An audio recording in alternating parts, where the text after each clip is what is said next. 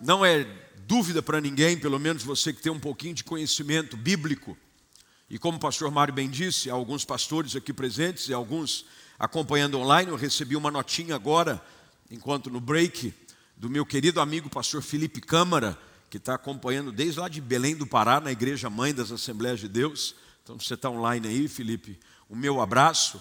Tem muitos pastores e sabem disso, que Jesus, desde a sua concepção, o seu nascimento, a sua morte, a sua ressurreição e a sua ascensão, ele sabia muito bem o que estava acontecendo. Ele, Jesus era criado por um propósito. Jesus não era levado pelas circunstâncias, por ventos, por momentos. Jesus, ele tinha como compromisso cumprir a vontade do Pai. Ele diz isso várias vezes. Ele não tinha uma agenda própria. Ele sabia pelo qual ele havia sido enviado. Ele alertou os discípulos algumas vezes que era necessário que ele fosse entregue, morto, mas que ao terceiro dia ressuscitasse. Jesus em nenhum momento teve isso perdido no seu coração. E agora ele está caminhando para o desfecho do seu ministério público e para o cumprimento deste propósito na sua vida. Aqui nós estamos olhando sobre a narrativa de Lucas em detalhes para aqueles que são os momentos que antecedem a sua ida para Jerusalém, aonde ele seria crucificado e depois ressurgisse ao terceiro dia. Portanto, há algumas coisas nessa história, aliás, nesse registro aqui dos evangelhos, segundo escreveu Lucas, que são extremamente importantes se nós queremos caminhar em direção ao cumprimento do propósito que Deus tem para a nossa vida. É muito claro e precisa estar claro para o coração de todos aqueles que obedecem ao Senhor, de que nós não estamos aqui por acaso. Deus tem um propósito para realizar na sua vida e através da sua vida. Você não está onde está por acaso, você não nasceu onde nasceu por acaso. Você poderia ter nascido em qualquer nação do mundo, você poderia ter nascido em qualquer família mas aprove ao Senhor fazer com que você fosse gerado dentro daquele seio familiar, naquela cidade, naquele estado, nesta nação, para que o propósito de Deus seja cumprido através da sua vida. Isso é muito claro também ao olharmos para aquilo que as Escrituras falam sobre os apóstolos. Paulo tinha esse senso muito esclarecido no seu coração de propósito. Ele sabia de que ele havia sido chamado para ser apóstolo dos gentios. O compromisso dele não era com os judeus. Ele havia sido chamado como um nascido fora de tempo, dentro daquele tempo onde os discípulos caminhavam com Jesus, após aquele tempo, Paulo sabia que o encontro que ele teve com o Senhor na estrada para Damasco, segundo narra Atos capítulo 9, expôs a ele o propósito Ananias é enviado até a casa onde Paulo estava com essa mensagem. É importante que ele saiba que ele vai sofrer por causa do meu evangelho.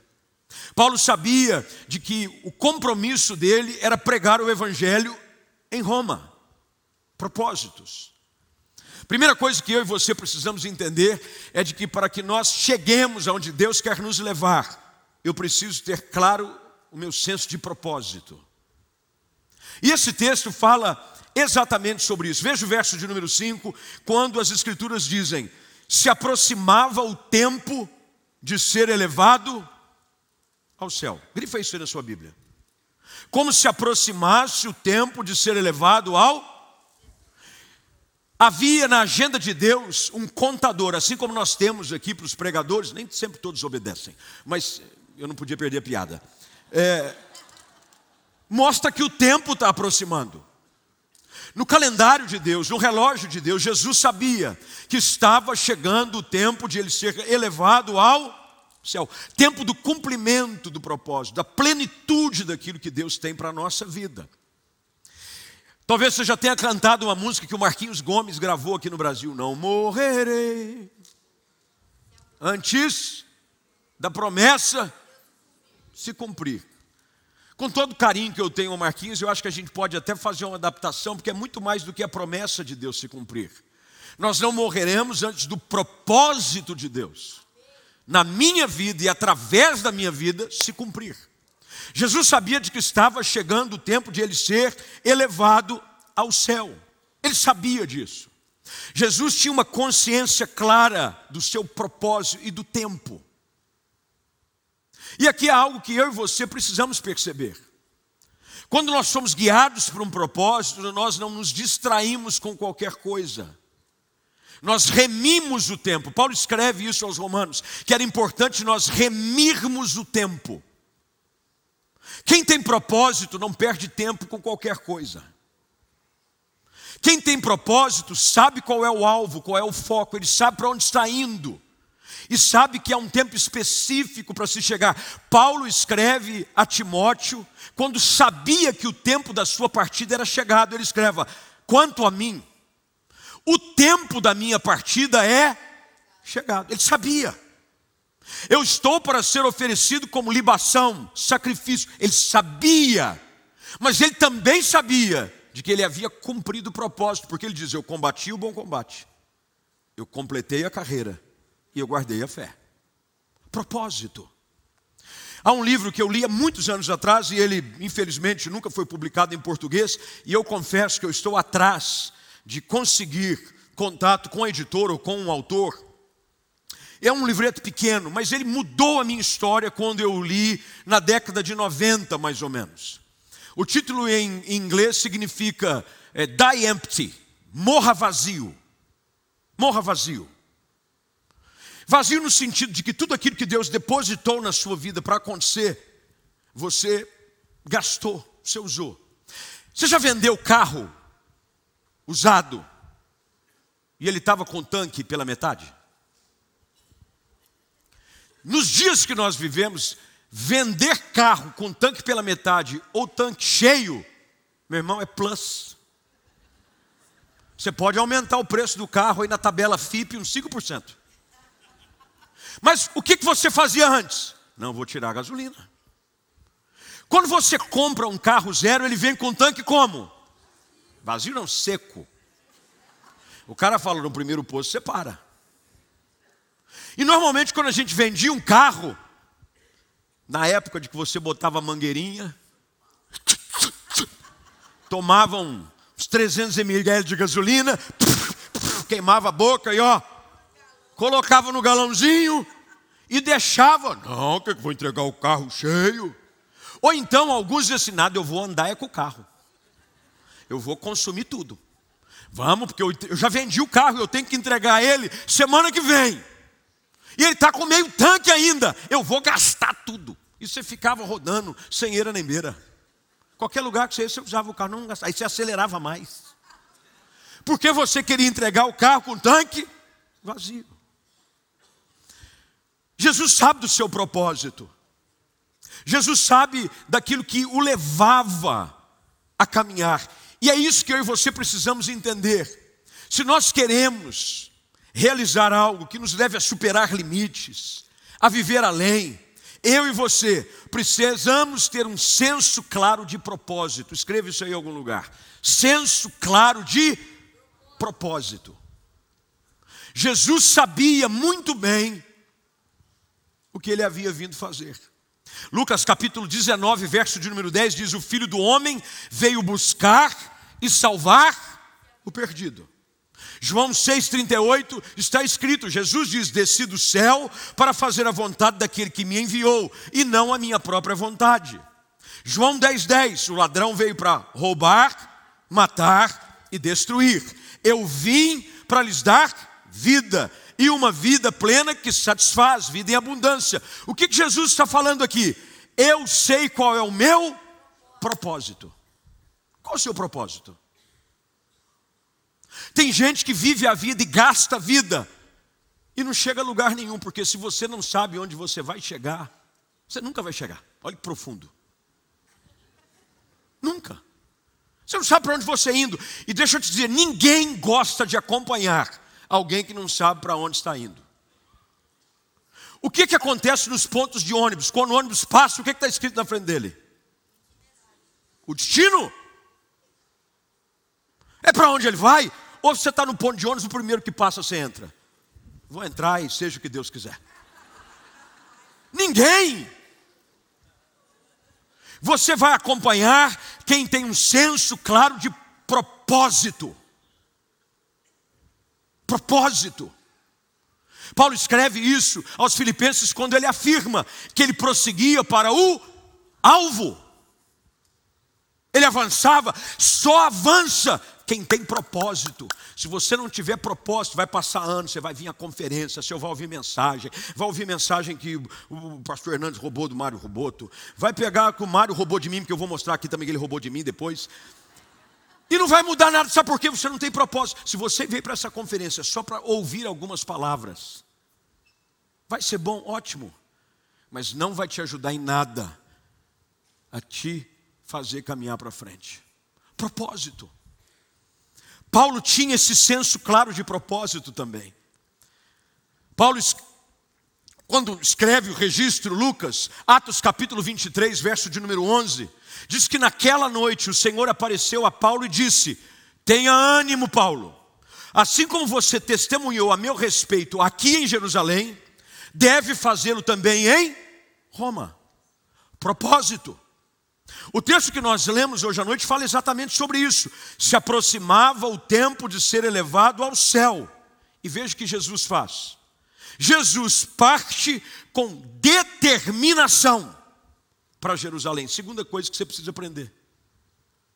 Quem tem senso claro de propósito, anota aí, precisa ser intencional em tudo que faz. Precisa ser intencional em tudo o que faz. A Bíblia diz que Jesus partiu com determinação. Tem que saber para onde você vai. Quando você descobrir o seu propósito, mergulha de cabeça. Tem gente que fica com medo. Ah, Deus me chamou, mas não sei não. Deus chamou, meu irmão. Mergulha. Lucas capítulo 5 os primeiros discípulos, depois da pesca maravilhosa. O que Jesus disse para Pedro e os demais que estavam com ele? Vinde após mim, e eu vos farei pescadores. Versículo de número 11, Lucas capítulo 5, a Bíblia diz que deixando tudo, o seguiram. Se você não for intencional, o problema é que você quer fazer muitas coisas, e normalmente quem quer fazer muitas coisas não faz nada.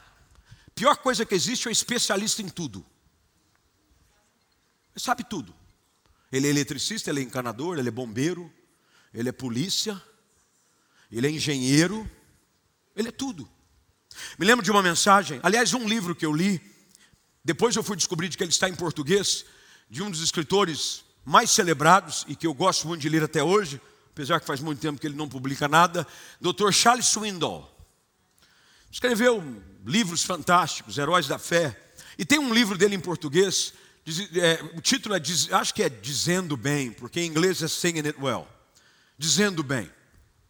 Num dos capítulos, Charles Swindoll diz o seguinte: ele conta a sua história nesse livro, desde o seu chamado, das frustrações que ele teve, quando ele foi presidente do seminário em Dallas, porque ele foi durante muitos anos. E em um dos capítulos, Charles Swindoll aborda essa questão de intencionalidade.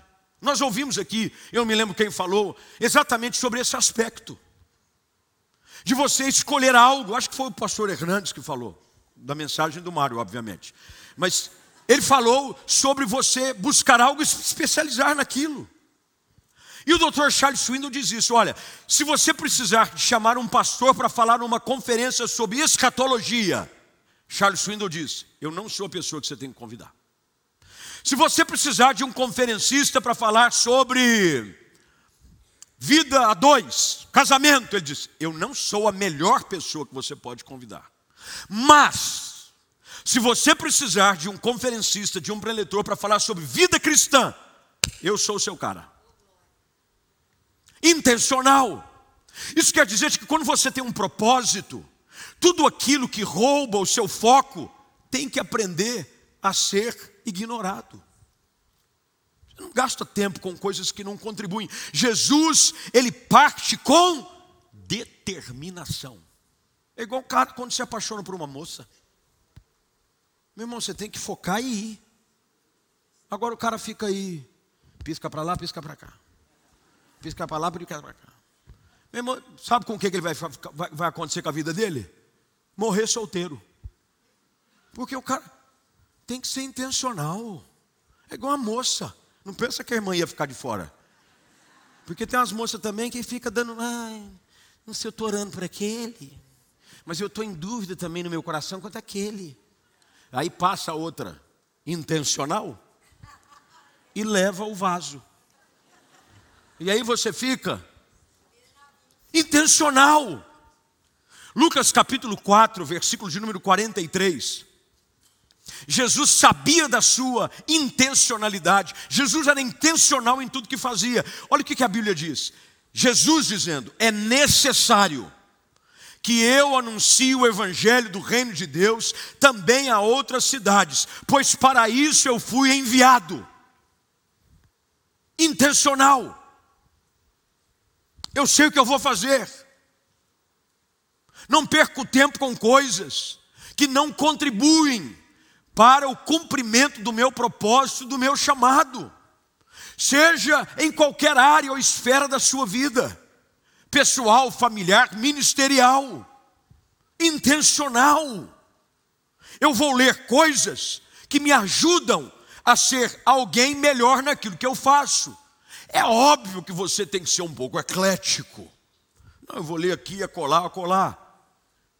Mas se você, por exemplo, tem gente aqui com chamado ministerial. Algumas pessoas me abordaram e disseram, pastor, eu tenho um chamado, pastor, eu estou no seminário. Ótimo. Agora, se você não for intencional nesse seu chamado, nada vai acontecer. Você tem que ler coisas que vão te ajudar a ser um pastor melhor. Você tem que mergulhar num conhecimento profundo de teologia. Você tem que ir para um seminário. Você tem que ter intencional. Alguém que, por exemplo, começou um curso de humanas em alguma área. Entrou na faculdade, qual é o seu foco? O curso. Aí a nota vem ruim. O inimigo está furioso, pastor. Não, o inimigo vive furioso. Não é que ele está. É você que anda marcando toca. Você tem que estudar, intencional, está perto de gente que vai te ajudar a chegar mais perto. Tenha relacionamentos intencionais. Veja, não é relacionamentos por interesse, são relacionamentos intencionais. Eu quero estar perto de gente que vai me ajudar a ser alguém melhor. Eu vou ouvir alguém que vai me ajudar a ministrar melhor. Jesus era intencional. Terceira coisa nesse texto é que a Bíblia diz que ele envia mensageiros, verso 52, adiante, até um povoado samaritano, a fim de fazerem os preparativos da sua chegada. Terceira coisa, planeje. Tem uma frase que é célebre de John Maxwell, que é o guru da liderança, principalmente evangélica, mas também tem uma proeminência muito grande em outros meios. John Maxwell tem um axioma que diz assim: quem falha em planejar, planeja falhar. Ou pode dizer fracassar. Quem fracassa em planejar, planeja fracassar. Nada, você pensa que? Uma conferência como essa. Ah, nós decidimos hoje mesmo, nós vamos fazer a conferência. Deu dia 10. Não, nós não temos nada para fazer. Vamos fazer uma conferência? Ah, vamos. Vamos ligar para o pastor Mário, que mora em Portugal. Vamos ver se ele tem essa data livre. Não, mas se Deus quiser, aí você espiritualiza. Se for de Deus, ele vai ter. Não, porque Deus é assim. Não, Deus não é desorganizado. Pare de colocar sobre os ombros de Deus e da espiritualidade a sua desorganização.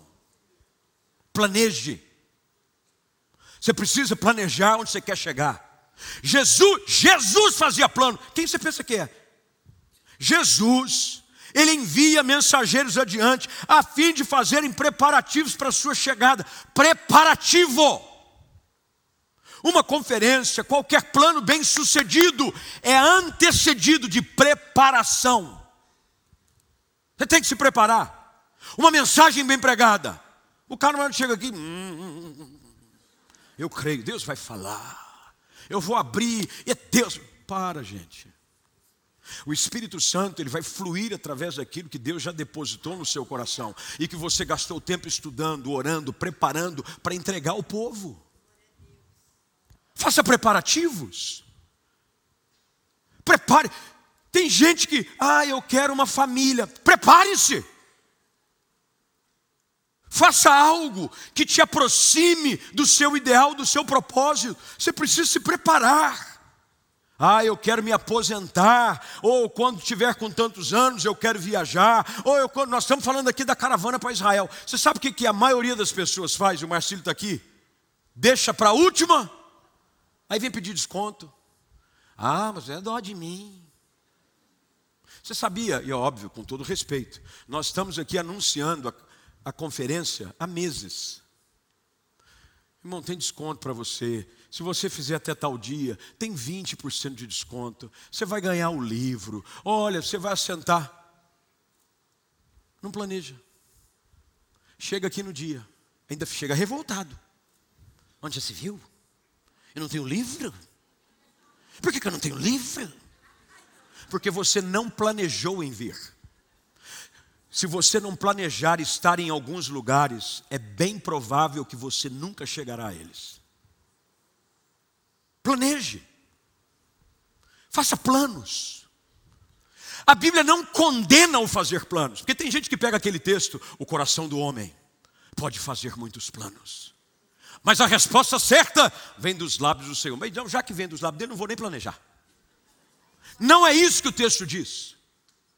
Deus está dizendo, não faça planos, porque a palavra certa vem dos meus lábios. Não, ele diz, você pode até planejar, e eu vou te mostrar o que acontece. Paulo tem um plano para ir a Bitínia, mas o Espírito Santo de Deus vem e o visita, não, você não vai. E o manda para outra direção, eu vou falar um pouquinho mais sobre isso. Mas havia um plano, planejamento. Jesus mandou gente à frente a fim de fazer preparativos. Atos capítulo 20, verso de número 24. Paulo diz: A minha vida não vale coisa alguma para mim, a menos que eu a use para completar minha carreira e a missão que me foi confiada pelo Senhor Jesus dar testemunho das boas novas da graça de Deus. Planejamento. As viagens de Paulo, a primeira, a segunda e a terceira, saíam com plano. Ou você sai para viajar para algum lugar, sem saber para Você chega no aeroporto, faz a mala em casa, sem plano. Sem plano. Vou chegar. Sabe qual é a chance de você não viajar? Imensa. Você vai chegar, não vai ter lugar no voo. Aí tem gente que reclama porque sentou na porta do banheiro deixou para a última hora, o lugar que sonhava ir não conseguiu porque estava esgotado. Tem gente que quer prestar concurso, nós ouvimos aqui o guru dos concurseiros. O concurso, a data de inscrição para vencer, é, você fazer a sua inscrição, é sexta-feira, quinta-feira você está assistindo, vale a pena ver de novo. Não. Na última hora, você não preparou, planeje. Você se planejar. Por trás de toda história bem-sucedida há um planejamento. Quem caminha perto de mim sabe, eu sou extremamente rigoroso com esse negócio de planejamento. Horário. Tem gente que não cumpre horário. E quer ir trabalhar. Para quê? Seis horas. É seis horas. Diga amém. Amém. Amém. Porque tem um negócio no seu pulso que chama relógio. Quem tem relógio? Levanta o relógio, relógio. Quem usa o relógio, diz amém? Porque tem gente que usa apenas como um adereço. Olha aí, está revoltado, irmão. Planeje, marque horário. Dentro da cultura americana, eu acho que muito fantástico. Quando você chega atrasado, é uma das maiores ofensas que você pode fazer a alguém. Porque você está roubando aquilo que é irrecuperável na vida dele: tempo. Planeje. Eu gosto de ver esse pessoal do Enem.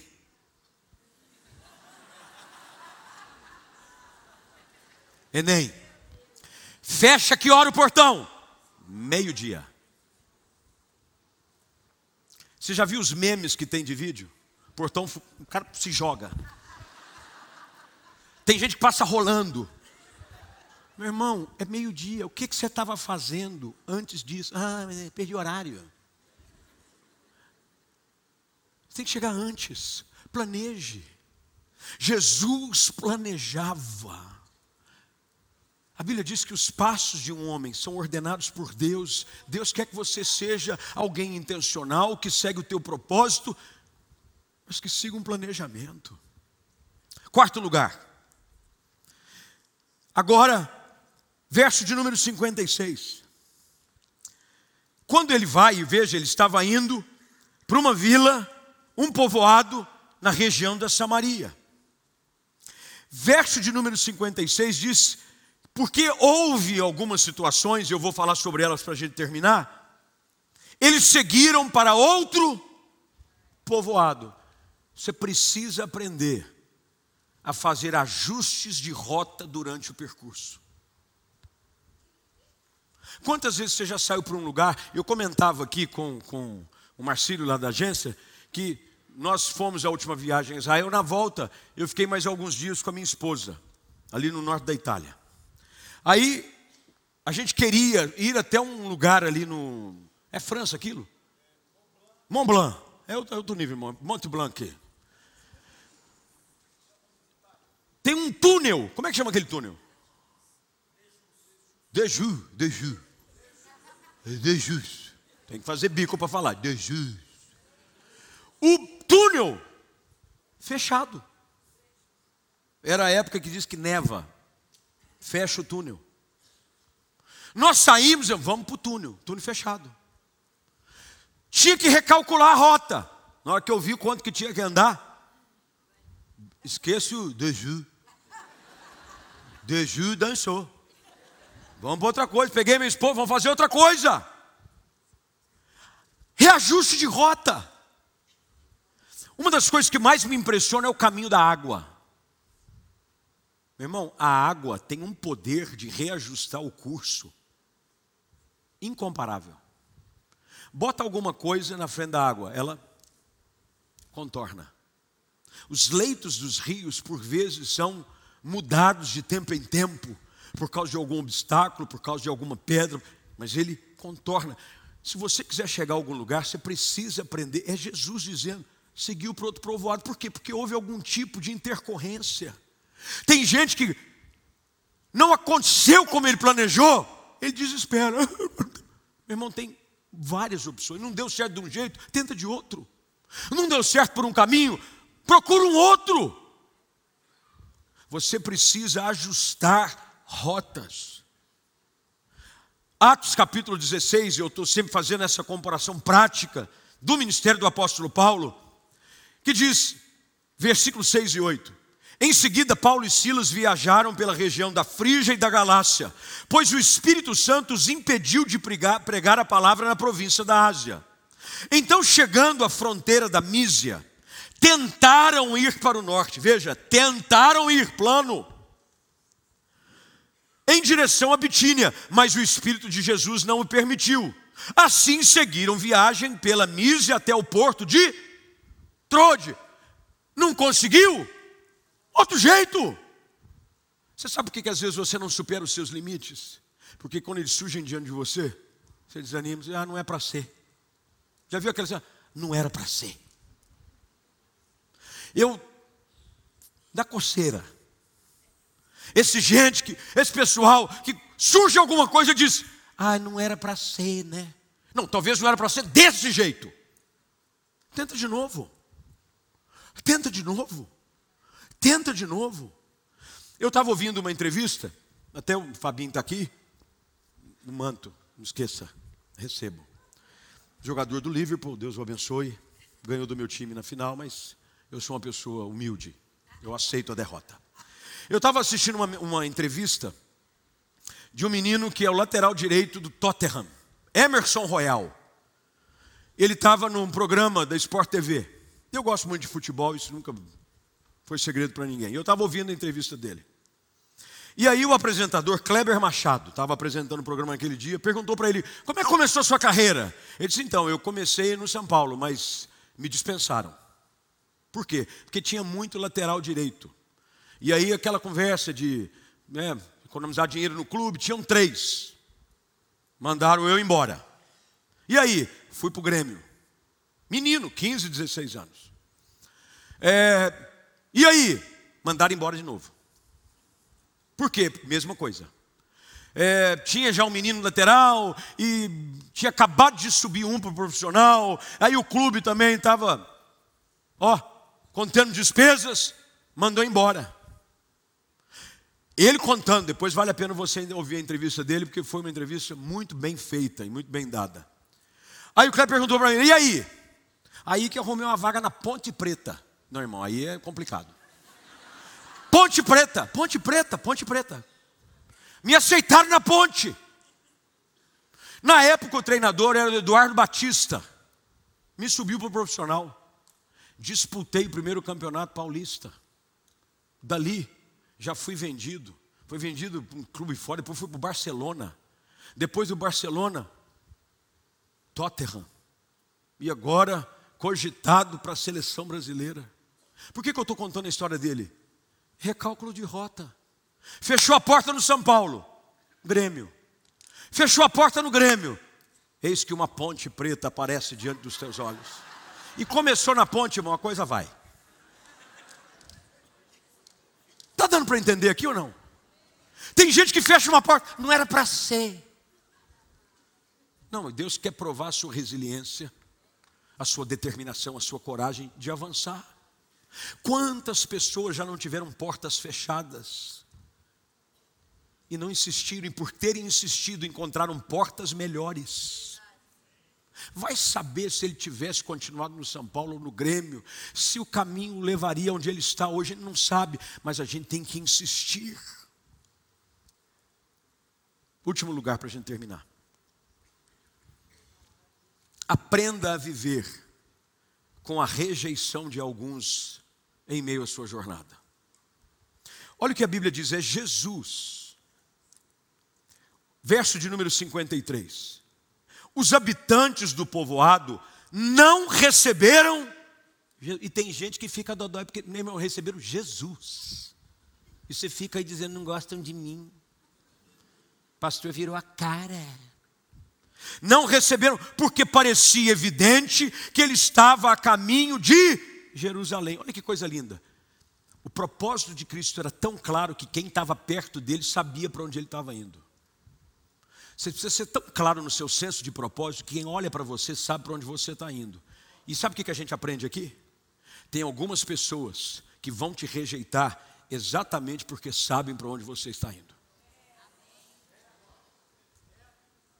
Não vai aceitar. O quê? Quem ele pensa que é? Nós ouvimos aqui da mensagem roubada. Que o irmão dele disse: Quem ele pensa que é? Tem gente que vai te rejeitar não só por causa de onde você veio, mas para onde você está indo. Você está indo em direção ao cumprimento do teu chamado, do teu propósito. E a gente vai ter que aprender a lidar com rejeição. Tem gente que vai fechar portas para nós. Mas a gente canta se uma porta se fecha aqui, outras portas se abrem. E é ali, eu gosto da composição do Kleber, porque uma, outras portas se abrirão lá na frente, outras se abrirão ali. Ali, ali, ó. Quando você diz que o lugar está perto, é onde? É logo ali. A controvérsia era claro, os judeus e os samaritanos não se davam. Agora aprenda uma coisa: um leão não desvia do seu propósito, porque tem alguns cachorrinhos latindo no caminho. Você já viu o entregador, esse pessoal entregador, motoboy, bicicleta, quando passa em alguns bairros, tem uns cachorros que eles treinam, eles combinam. Lá vem ele, tem um que fica na esquina avisando: está chegando, está chegando, está chegando. Aí ele avisa o outro, olha, ele está tá aproximando. E aí parece que não vai acontecer nada. O cara está passando com a moto. Ou quando o garoto, quem nunca de bicicleta, estava pedalando e surgiu do nada um cachorro possesso vindo na sua direção, querendo morder seu tornozelo, você faz o quê? Você chuta, você continua ou você para e conversa com ele, ô cachorro? Tá de brincadeira, pô? Eu tô aqui pedalando. Você vem me atrapalhar? Você imagina se todo motociclista, todo motoboy fosse parar para cachorro que tenta impedir o trajeto de delivery de entrega? Ele ia parar, oh, eu passo aqui toda vez, pô. Toda vez nessa rua, quando eu passo, você vem me morder, pô. Que isso? Ele faz isso. Porque quem está perseguindo um propósito, não para para ouvir o latido dos outros. Para, vamos latir. Tem gente que parece pincher, é pincher. Aquela raça precisa ser estudada. Precisa. Aquilo tem um complexo napoleônico. Tem uns vídeos que às vezes o pessoal manda para o WhatsApp, já viu? Vai fazer carinho. Porque tem gente que é assim. A natureza deles é de pincher. Você vai fazer um carinho de. Já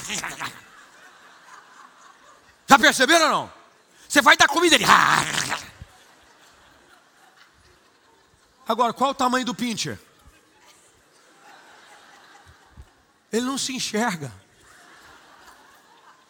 Esses dias eu vi um vídeo, um camarada colocou um Rottweiler. Só a cabeça do Rottweiler é maior que o Pincher. E estava lá o Rottweiler. Foi no, comendo pote. Vem um Pincher. O que, que o Rottweiler fez? Continuou comendo. Olhava para o Pincher. E o Pincher tentando morder a perna. Sabe, gente, se você não aprender a ignorar alguns discursos, o texto diz que eles não receberam, porque ele sabia para onde ele estava indo. Aqui está falando da essência, porque os samaritanos acreditavam que o lugar da adoração era no Monte Gerizim. E os judeus, eles sabiam que aquela era uma rota, e os judeus desviavam. Eles, eles iam às margens do Jordão no caminho a Jerusalém para evitar passar pela Samaria. Então, se judeus estivessem indo naquela rota, sabiam que eles estavam indo para Jerusalém. Você vai ter que aprender a ignorar alguns povoados, alguns grupos, alguns discursos. Porque o teu propósito é maior. Deixa a pessoa latino. Tem gente, ontem à noite, cheguei em casa, falei para minha esposa, abri meu celular, tinha um e-mail anônimo. E-mail anônimo, irmão não é elogio. O camarada está endemoniado, fazendo acusações levianas, falando besteira. Sabe o que eu fiz? Chorei a noite toda. Eita. Apertei o delete, dei um bloqueio e fui dormir em paz.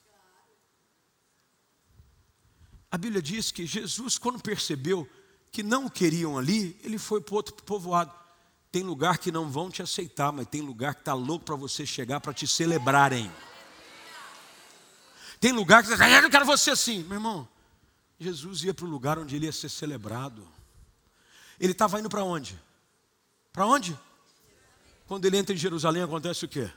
Hosana ao que vem, em nome do Senhor. Você precisa aprender a caminhar em direção ao seu propósito, ignorar algumas conversas. Às vezes a maturidade vem com o tempo, porque no início você perde. Eu já perdi noite de sono.